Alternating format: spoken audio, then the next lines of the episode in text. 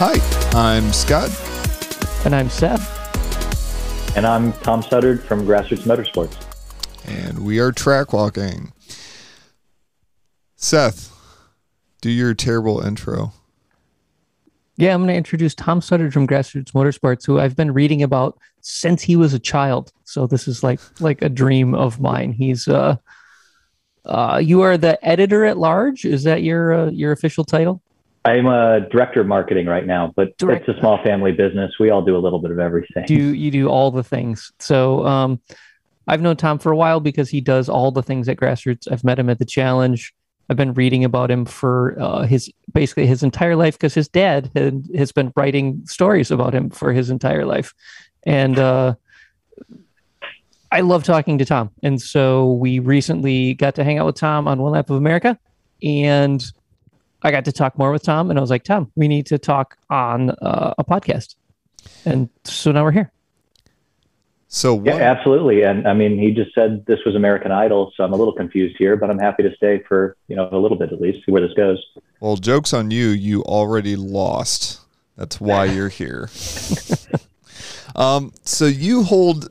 I, I've got a little bit of a beef with you, and not just because of you, but it's because Andy Hollis's wife decided not to come on the one lap of America this year, which means nobody got their cookies and we got stuck with you. Yeah, so I I had some big shoes to fill because Ann didn't come on one lap, so I was Andy's co-driver, and um, to to just kind of fill everybody in on how important Ann's role is, I offered to go to Walmart on the first day and buy a couple packages of Oreos or something, and Andy goes, "No, no, no, no, no, that that's not the same. You can't do that. That'll just get people even more angry."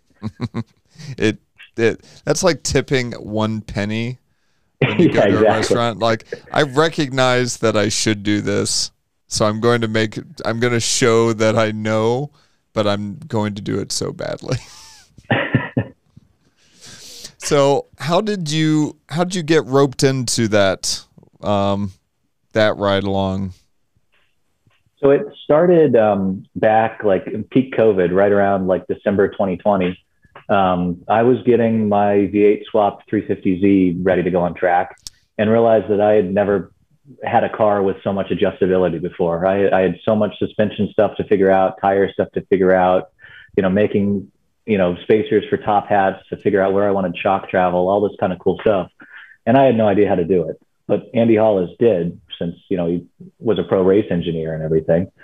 So I kind of said, Hey, Andy, will you help me? And he, I think, kind of uh, begrudgingly said, okay, sure. And then we started working together on that car. And by the end of it, after a month or two later, you know, we were talking almost every day. And I think kind of decided that we could, we could stand each other's company. And from there, uh, you know, decided to go on one lap.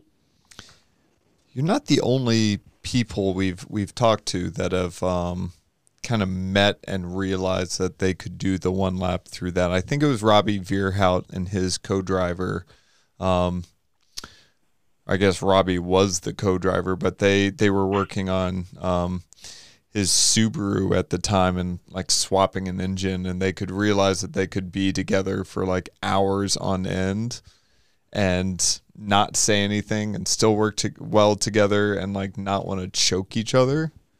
Right. Yeah. Which is kind of an important part of the one lap. Yeah, and it it went real well. I mean, we went the whole week without really getting in a fight or anything. It was it was great no complaints. How is it riding in a car that costs as much as a house for a week? Yeah, it costs as much as my house, which is math I kept doing. As you know, every every time a deer would run out in front or we'd go near a pothole or anything, I was like, oh no. Um, it was really good. I I knew that it's a supercar, you know, it's a McLaren, it's going to be great and everything. I didn't realize it was going to actually be ten times better than a thirty thousand dollar car. I I it was really, really good. I, you know, I never really understood the desire to be like super villain rich before. And, and now I'm starting to get, maybe that might be a, a nice thing to do. Be, be interesting to see what kind of um, partnerships and sponsorships GRM starts getting. So you, you can yeah. just hey, I need to make that Sell McLaren money right ads now. or something, right? Yeah, Yeah, absolutely. Need that carbon monocoque money right now.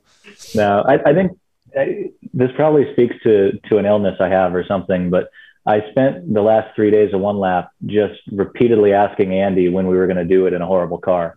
You know, I was like, "Well, you got a CRX we could use. I, I'll pick up an old Honda or something." You know, oh, I got a friend with an E36. Like, come on, we got to do one lap in a bad car. You're spoiling the fun in this fancy orange McLaren.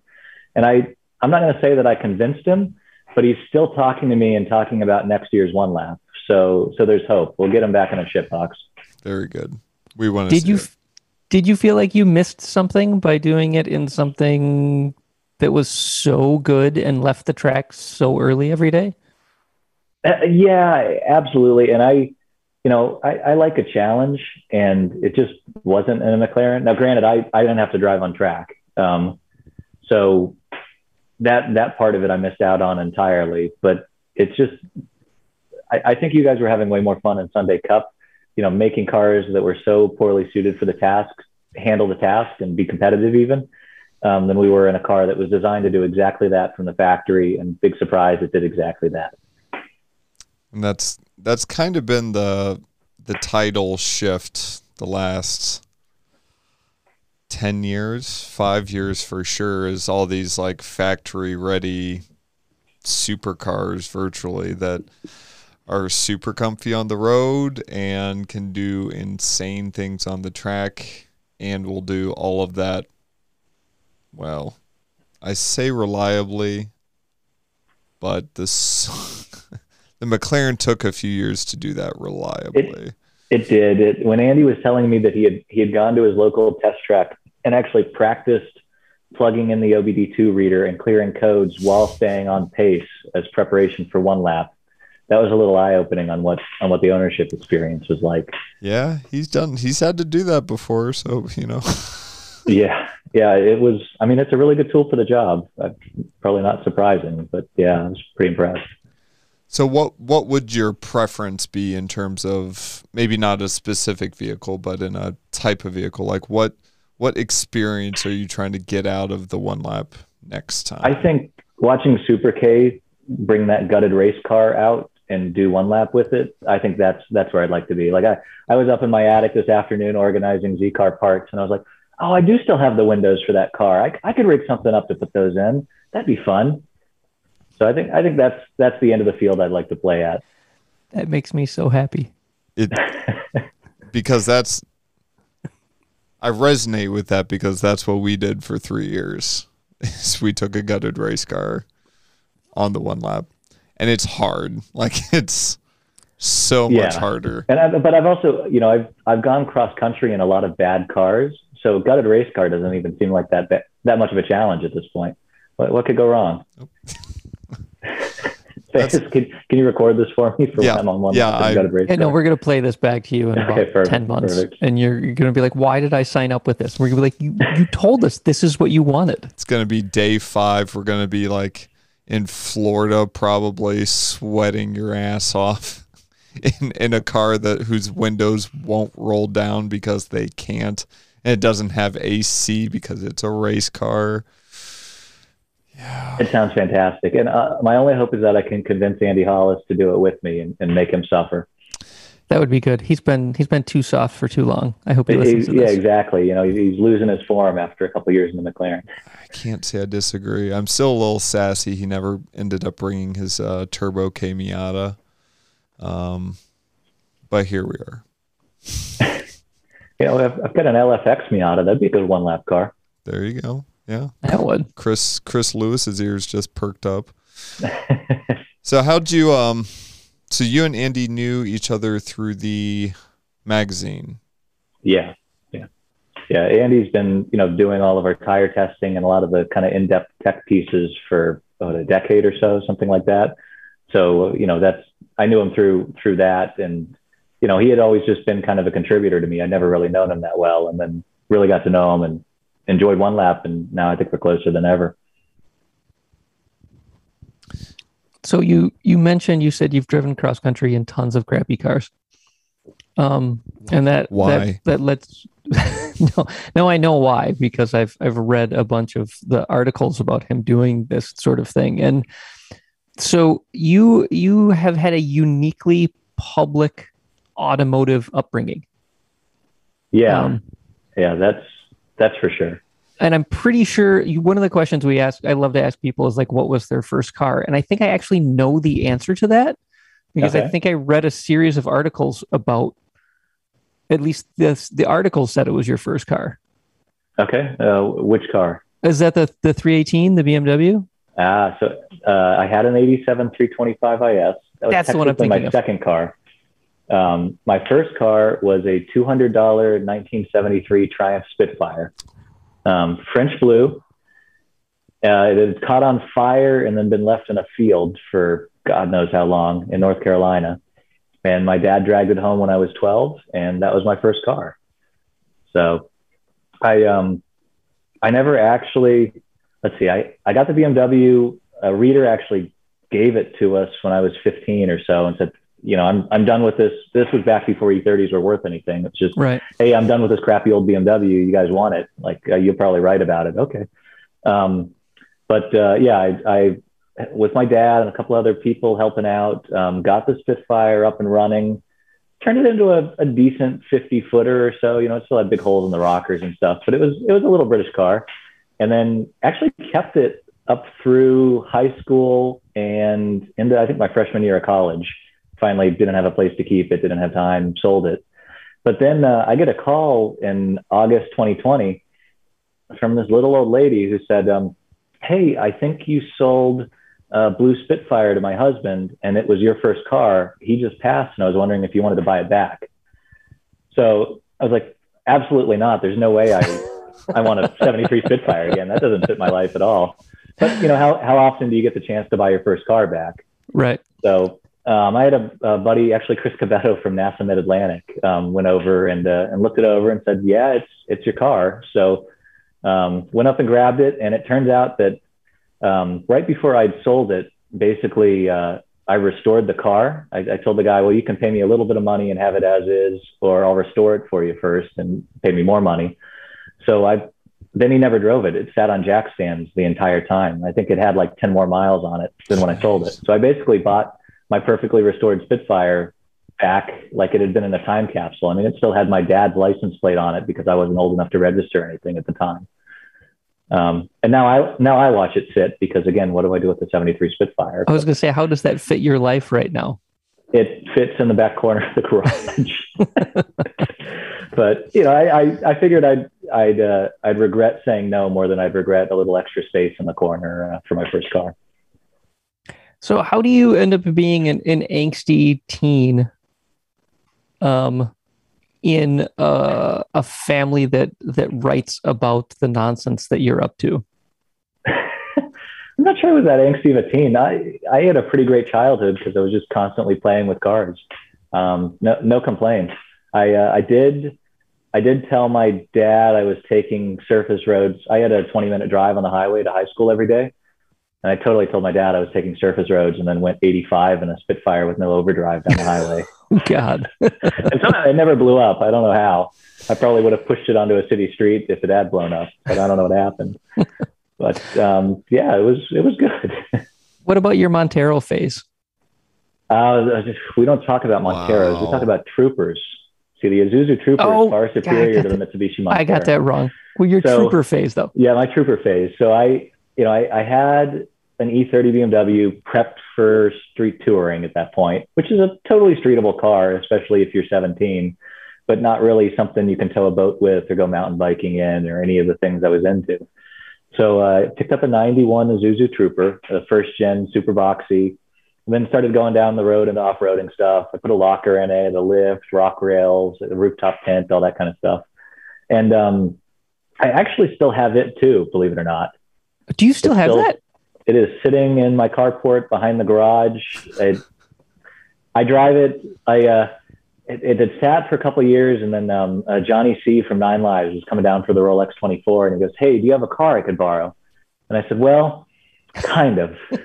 I've got a 72 Spitfire, I've got yeah, this yeah. Trooper. I said, I said, I laid out, you know, the uh, the the platter of all the different bad options he could pick, and I said, you know, I I think the trooper is probably your best bet for trying to drive around Daytona for a weekend.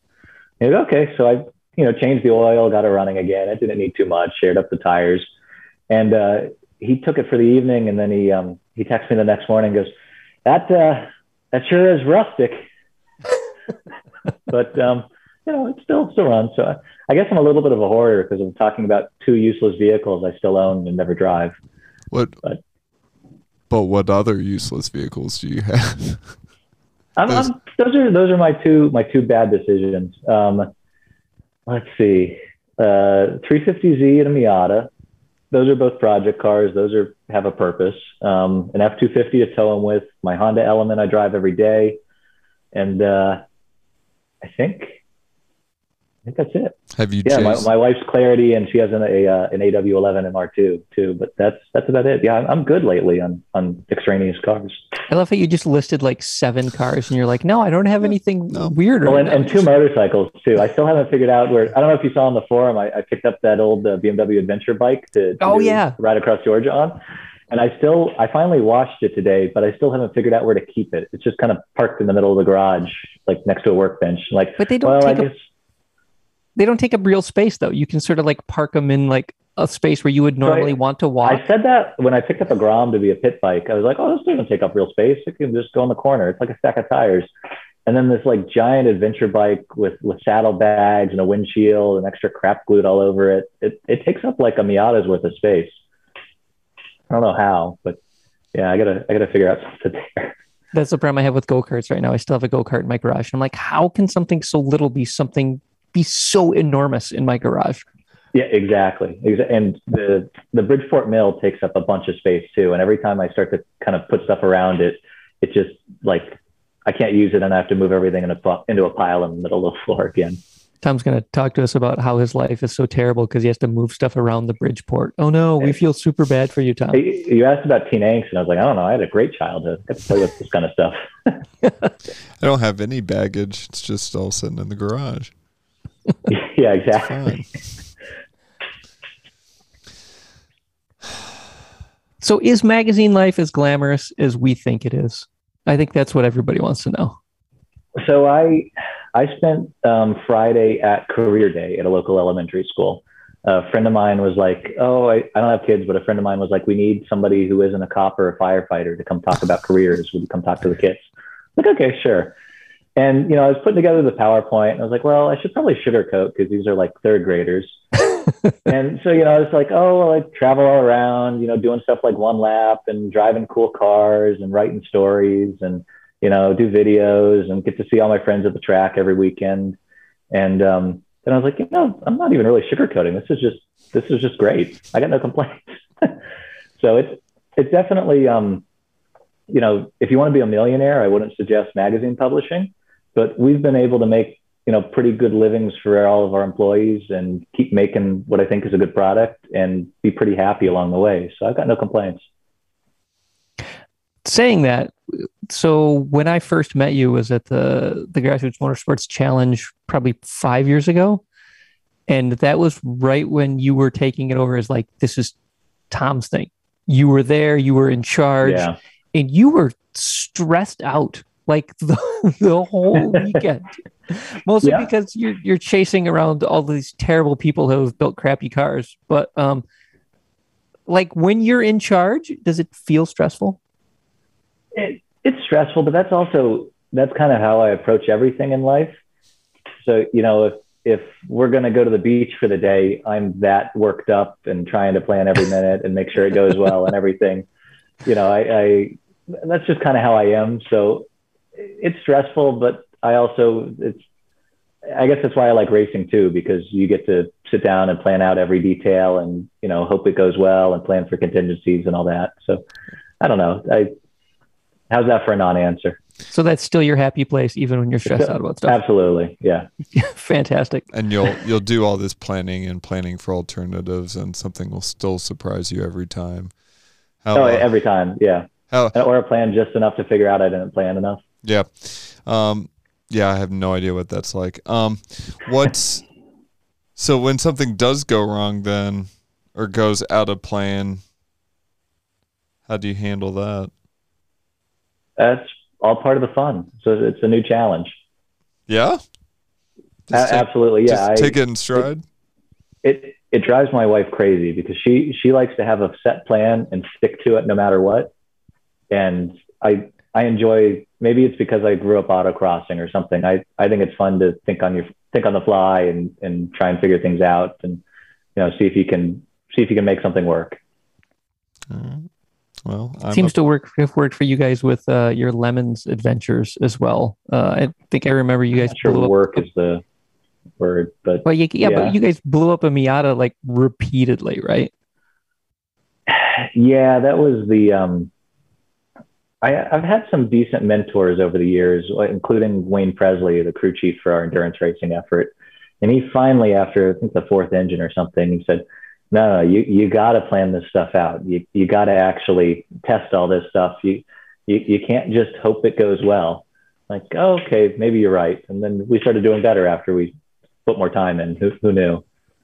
Turned into a decent article at least. I feel like that'll be a good uh, good thing for one lap because showing up in a car that you're like, yeah, this probably works, is, is probably a terrible way to do one lap as well. Yeah, and and we went from we would just we would assemble a car and not test it before we registered for an endurance race to now I've got this 350Z that I've tested like 20 times or something and still has not actually touched the track for a real competition. But once it does, it's going to be well tested, let me tell you. So can you can you tell us like do you have concrete uh plans for another car maybe one lap or not one lap like like is there anything interesting kicking around in your brain right now? Oh, it, it's there's all kinds of fun stuff up here. You should try it. Now, um, I'm really interested in electrification. Um, You had a leaf, really- right? yeah, I had a Leaf for a few years. Um, I was like, wow, even the worst electric car ever made is fantastic. Like there's something here. So, you know, you don't drive a Pinto and go, oh my gosh, gasoline is the future of the world, you know? so uh, I'm really interested in electrification. I, we could build an electric project car tomorrow with all of our partners' help and it would be awesome. But that doesn't, I don't think it'll be a good story until we can show anybody how to do that in their garage. And I don't think we're more than a year or two off of that. Like stuff is getting cheaper. People are documenting it better and better. You know, I, I think we're real close to the point where you'll be able to, you know, I'm not going to say it's, it'll be easy, but it'll be possible for a normal person to do a real electric swap and make a fast car. Um, so now the question is, you know, what do you swap into what car? Um, we we're kicking around, you know, NC Miata with the Tesla small drive unit, that sort of thing, kicking around some faster ideas. But I I think my next real project car will be electric, and I'm pretty darn excited for it. I'm excited for that too. I have a bunch of stuff that I would love to make electric that I that I'm the same way as you. I'm like, it's not every time I look at it, I'm like, that looks awesome and cost 30 grand. Yeah, And- e- exactly, exactly. Yeah, I mean, Corvette's kind of the answer right now over over Yeah. Miatas anymore. Just have a little bit more room, more wheelbase, a bit more space. Yeah, it is. It is bold to build an electric car on a, a car you can't ground anything on. Yeah. But no, minor this detail. is true. Yeah, you'd have to make like a steel PPF or something. just, just be your giant grounding strap in the back to the Yeah. front. Yeah, that'd be interesting. I mean, we've that's been a topic of discussion in GLTC is currently like there's no electric vehicles allowed in it, but Yeah. like that hasn't stopped my brain from turning and being like if we could make it run for the whole time and like do a true like every wheel has a motor like Right. that car would be really hard to beat in the hands of the right driver Yeah, and talk about flat power curve.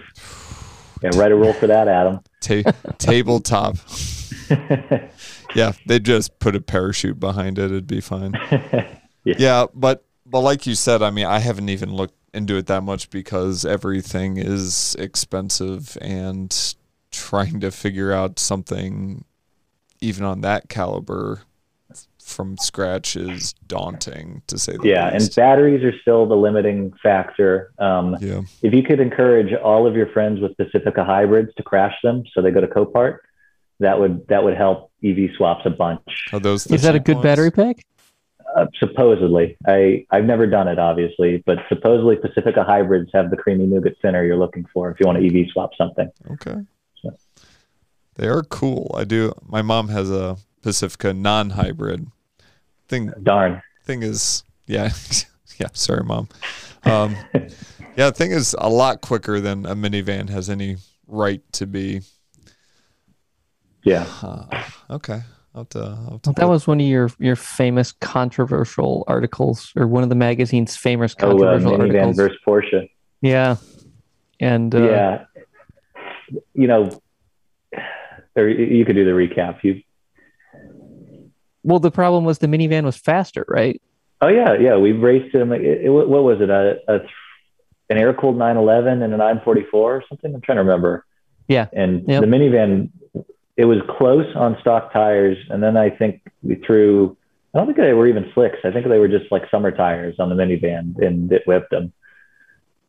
drag drag race.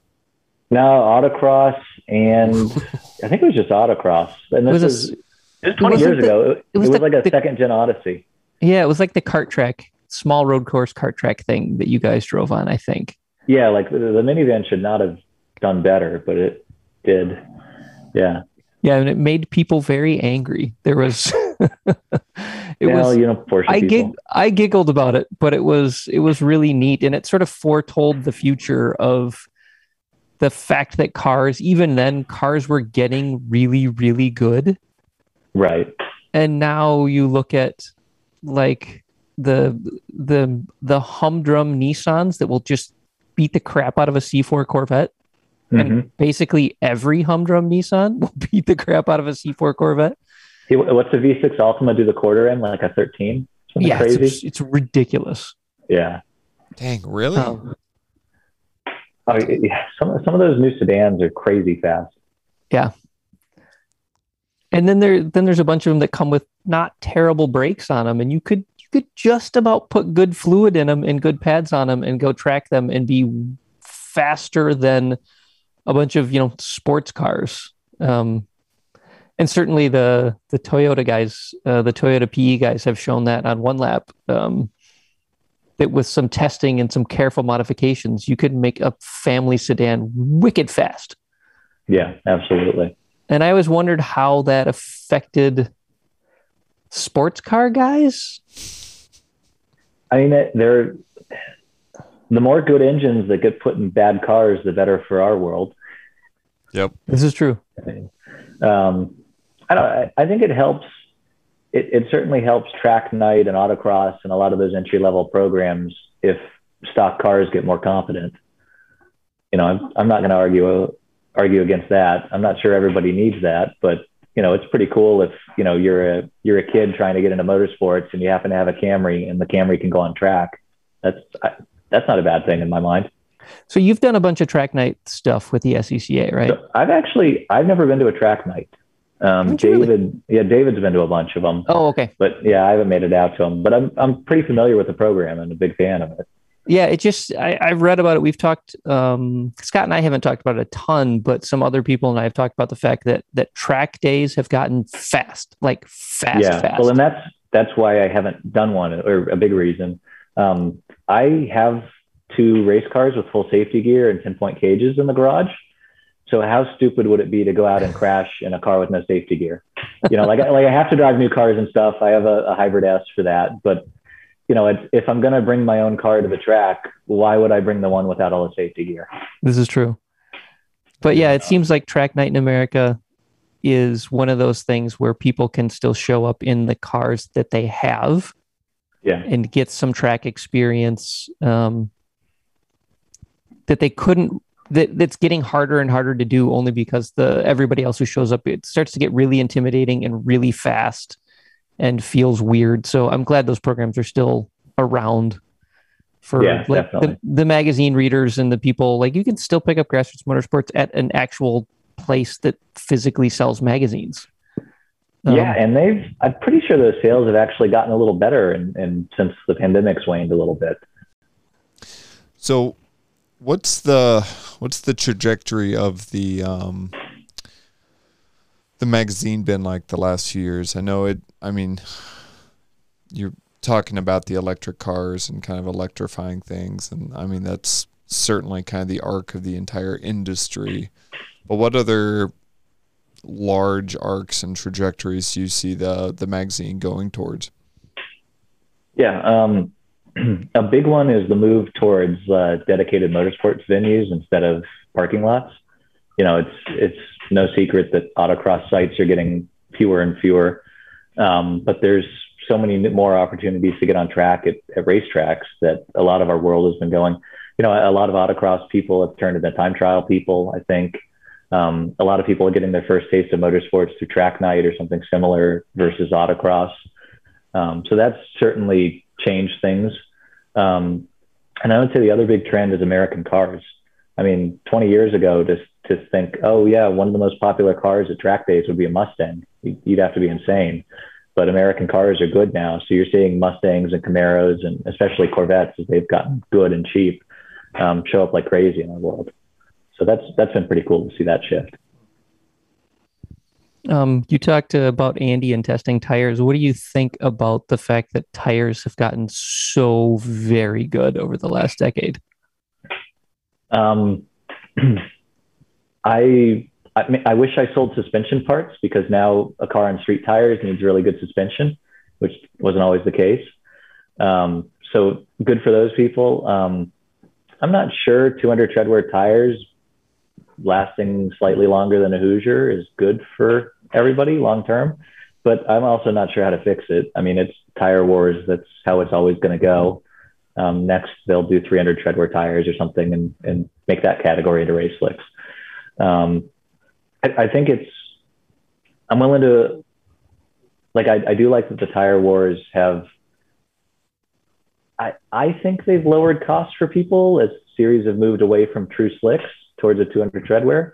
I, there's a lot of discussion back and forth and everybody has a strong opinion, but I think they're more racing per dollar. So I'll say that's a plus. But you know, overall, it's you know a little annoying, but that's probably how everybody feels about Super 200s. I like them. I mean, now, do, do you like do you like like an RT 615K plus, or are you like you know an AO 52 is is the platonic ideal of a 200 treadwear tire? No, I, I don't think the AO 52 or even the uh, the Nankang version of it are the ideal. I think those were built for those are those are purpose built tires. Those might as well be competition tires in my opinion. Even though we put a set on a very tiny slow car for the one lap of America. Yeah, um, and I say this, and there's a there are ten CR1s stacked in my garage right now for the yeah. endurance car. No, I'm. I have quite a bit of interaction with uh, people who are learning the sport and learning how to drive better and things like that, and consistently, I preach that 200 treadwear is a trap. and yeah. I encourage them to stay on the crappiest tires they can for as long as they can.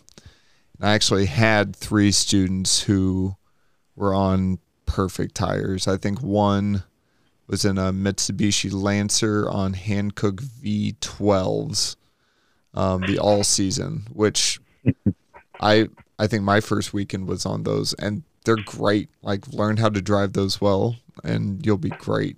The other was yeah. on ZL1 Camaro with PS4Ss, and then the Legacy Wagon, which I loved, was yeah was on something 300 or above, and like that's people jump too quickly in my opinion into sticky tires. Yeah, I would definitely agree with that for sure. But you know that said if you're going to get into racing and all the classes are structured around a 200 treadwear, why waste time learning and setting up a car on a 300 treadwear? so I, I totally get your point, and you're not wrong when it comes to driver development. But at the same time, that's that's a lot of work in a direction other than where you you'll eventually be raised. Yeah, yeah, and then I I would always want to question why are you there? are you there to try to win, or are you there to Right. learn and have the experience? And I think, and and it's part. I think that's part of what I appreciate about um, GRM's write up about the challenge is like every car gets a little blurb. Like we just Yeah. don't learn about the event winners, class winners, and overall winners. Like tons, like most race series focus. I mean, you focus on the points championships, you focus on race winners and things like that. And you wonder why everybody wants to come out and beat people to win. It's like, well, that's like that's what you're promoting. You're not promoting participation and the experience and what you learn. You're you're promoting Right. victory. So on the two thousand dollar challenge front, are you guys bringing the Sunday Cup cars out? Boy, that has not even been broached. Is it? You know, we have we have classes for over budget cars now, so including 200 treadwear classes. So they they'd be perfect. That Just would be kind of amazing. That that might give Yeah. you and Bob the the reason to develop his car more. Well, that and Bob's wife loves Florida, so Hey, somebody has to. I think I think everybody who visits Florida loves Florida. But I've I've driven down by where I've driven down to your office, and then Yeah. you've been like, "No, we live up in this general area," and we sort of exited through that way accidentally, Yeah. and it's really nice where you live. Oh yeah, I've got. I mean, notice I live here, so I've. I, I don't have that many complaints. But Florida, Florida as a whole is an interesting place. Florida man. Yeah, yeah, exactly. So What- yeah, what come bring, bring the Sunday? Cup cars down, have some fun. What part of Florida are you in? Um, Ormond Beach, just north of Daytona. Okay. Yeah. I live just west of Orlando. Okay. I remember uh I remember when it got easier, I just learned to accept the fact that I was gonna sweat and stick to everything and after that everything was easy. So Yeah, and I mean, I I hate being cold, and I certainly don't have that problem often here. don't come to Michigan. it's nice right now. Um I totally lost it. No, I you looked like you had a great thought going on. I know. I was I was so ready. Yeah. Seth, take it away. So, Tom, who do you want to thank? This is not an end of the show thing, but but like your world has so many people that like like outside help sort of that comes in. Who are the supporters that that really make your world go round right now? I've no way I'm going to have time or memory to name all of them. Okay, what Um, about the ones that you really like then? who, who are your favorites? Track walking podcast above all else, of Uh, course. mm, Um, I- think if if I had to kind of point my finger at one reason we're still here and aren't owned by some giant corporation, um, thank you, our community, our readers, you know, the people on our forum, and you know, getting the magazine and watching our YouTube and everything. I, you know, whenever we hire, like we we hired a uh, a new senior editor a couple weeks ago, and kind of the first thing he really noticed was how crazy passionate our community was and how supportive they were and you know how active our forum was and that sort of thing. So thank you to all of those people. Um, you guys among them i think you guys get the magazine right? You better. Yeah, I got one today. And as a matter of fact, uh, if you make your dad listen to this, like I noticed in in his article that he does at the beginning, he's got a very Jeff Bridges thing going on right now. and I was like, I was like, he looks like the most relaxed Jeff Bridges automotive character ever. And I was looking at it just before dinner tonight. he's, he's been growing into his 60s there Yeah.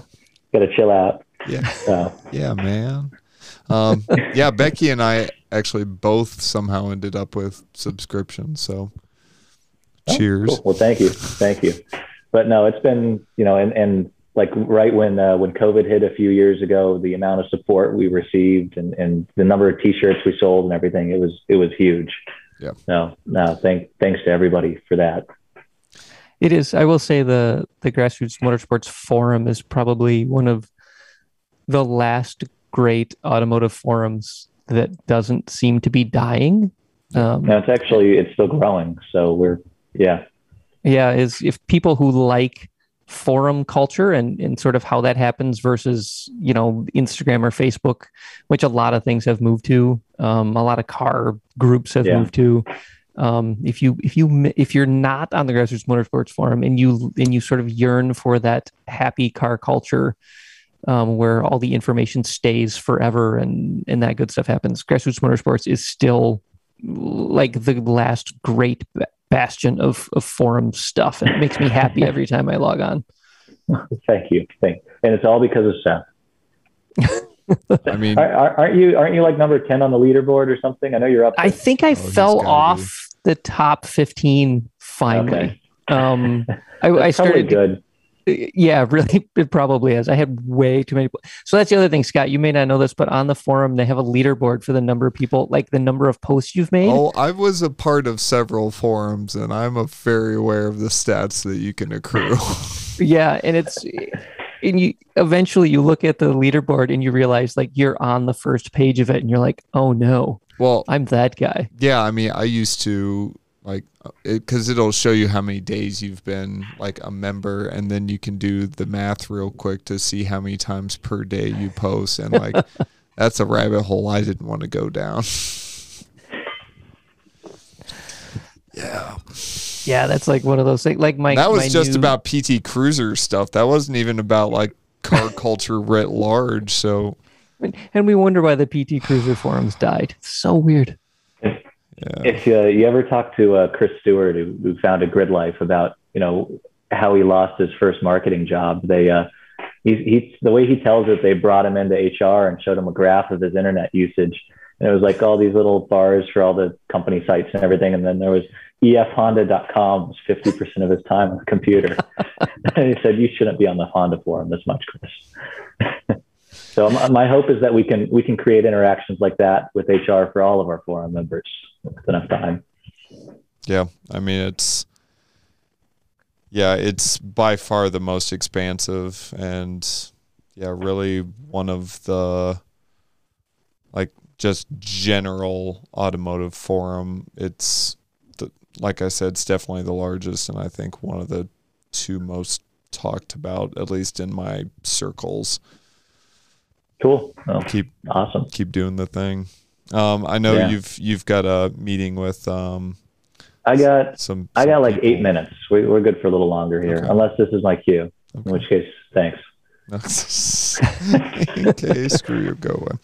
Um, yeah, I I just have to click over to a different Zoom window, so no big deal. Oh, okay. All right, that's easy. Um, what's so growing up, family business sort of thing your dad was is doing it, then you're kind of doing it. Is I know there can always be the the tension of like family business. Do you actually like want to take it up versus like obligated to? Was there any any of that questioning and as you were kind of coming up through this?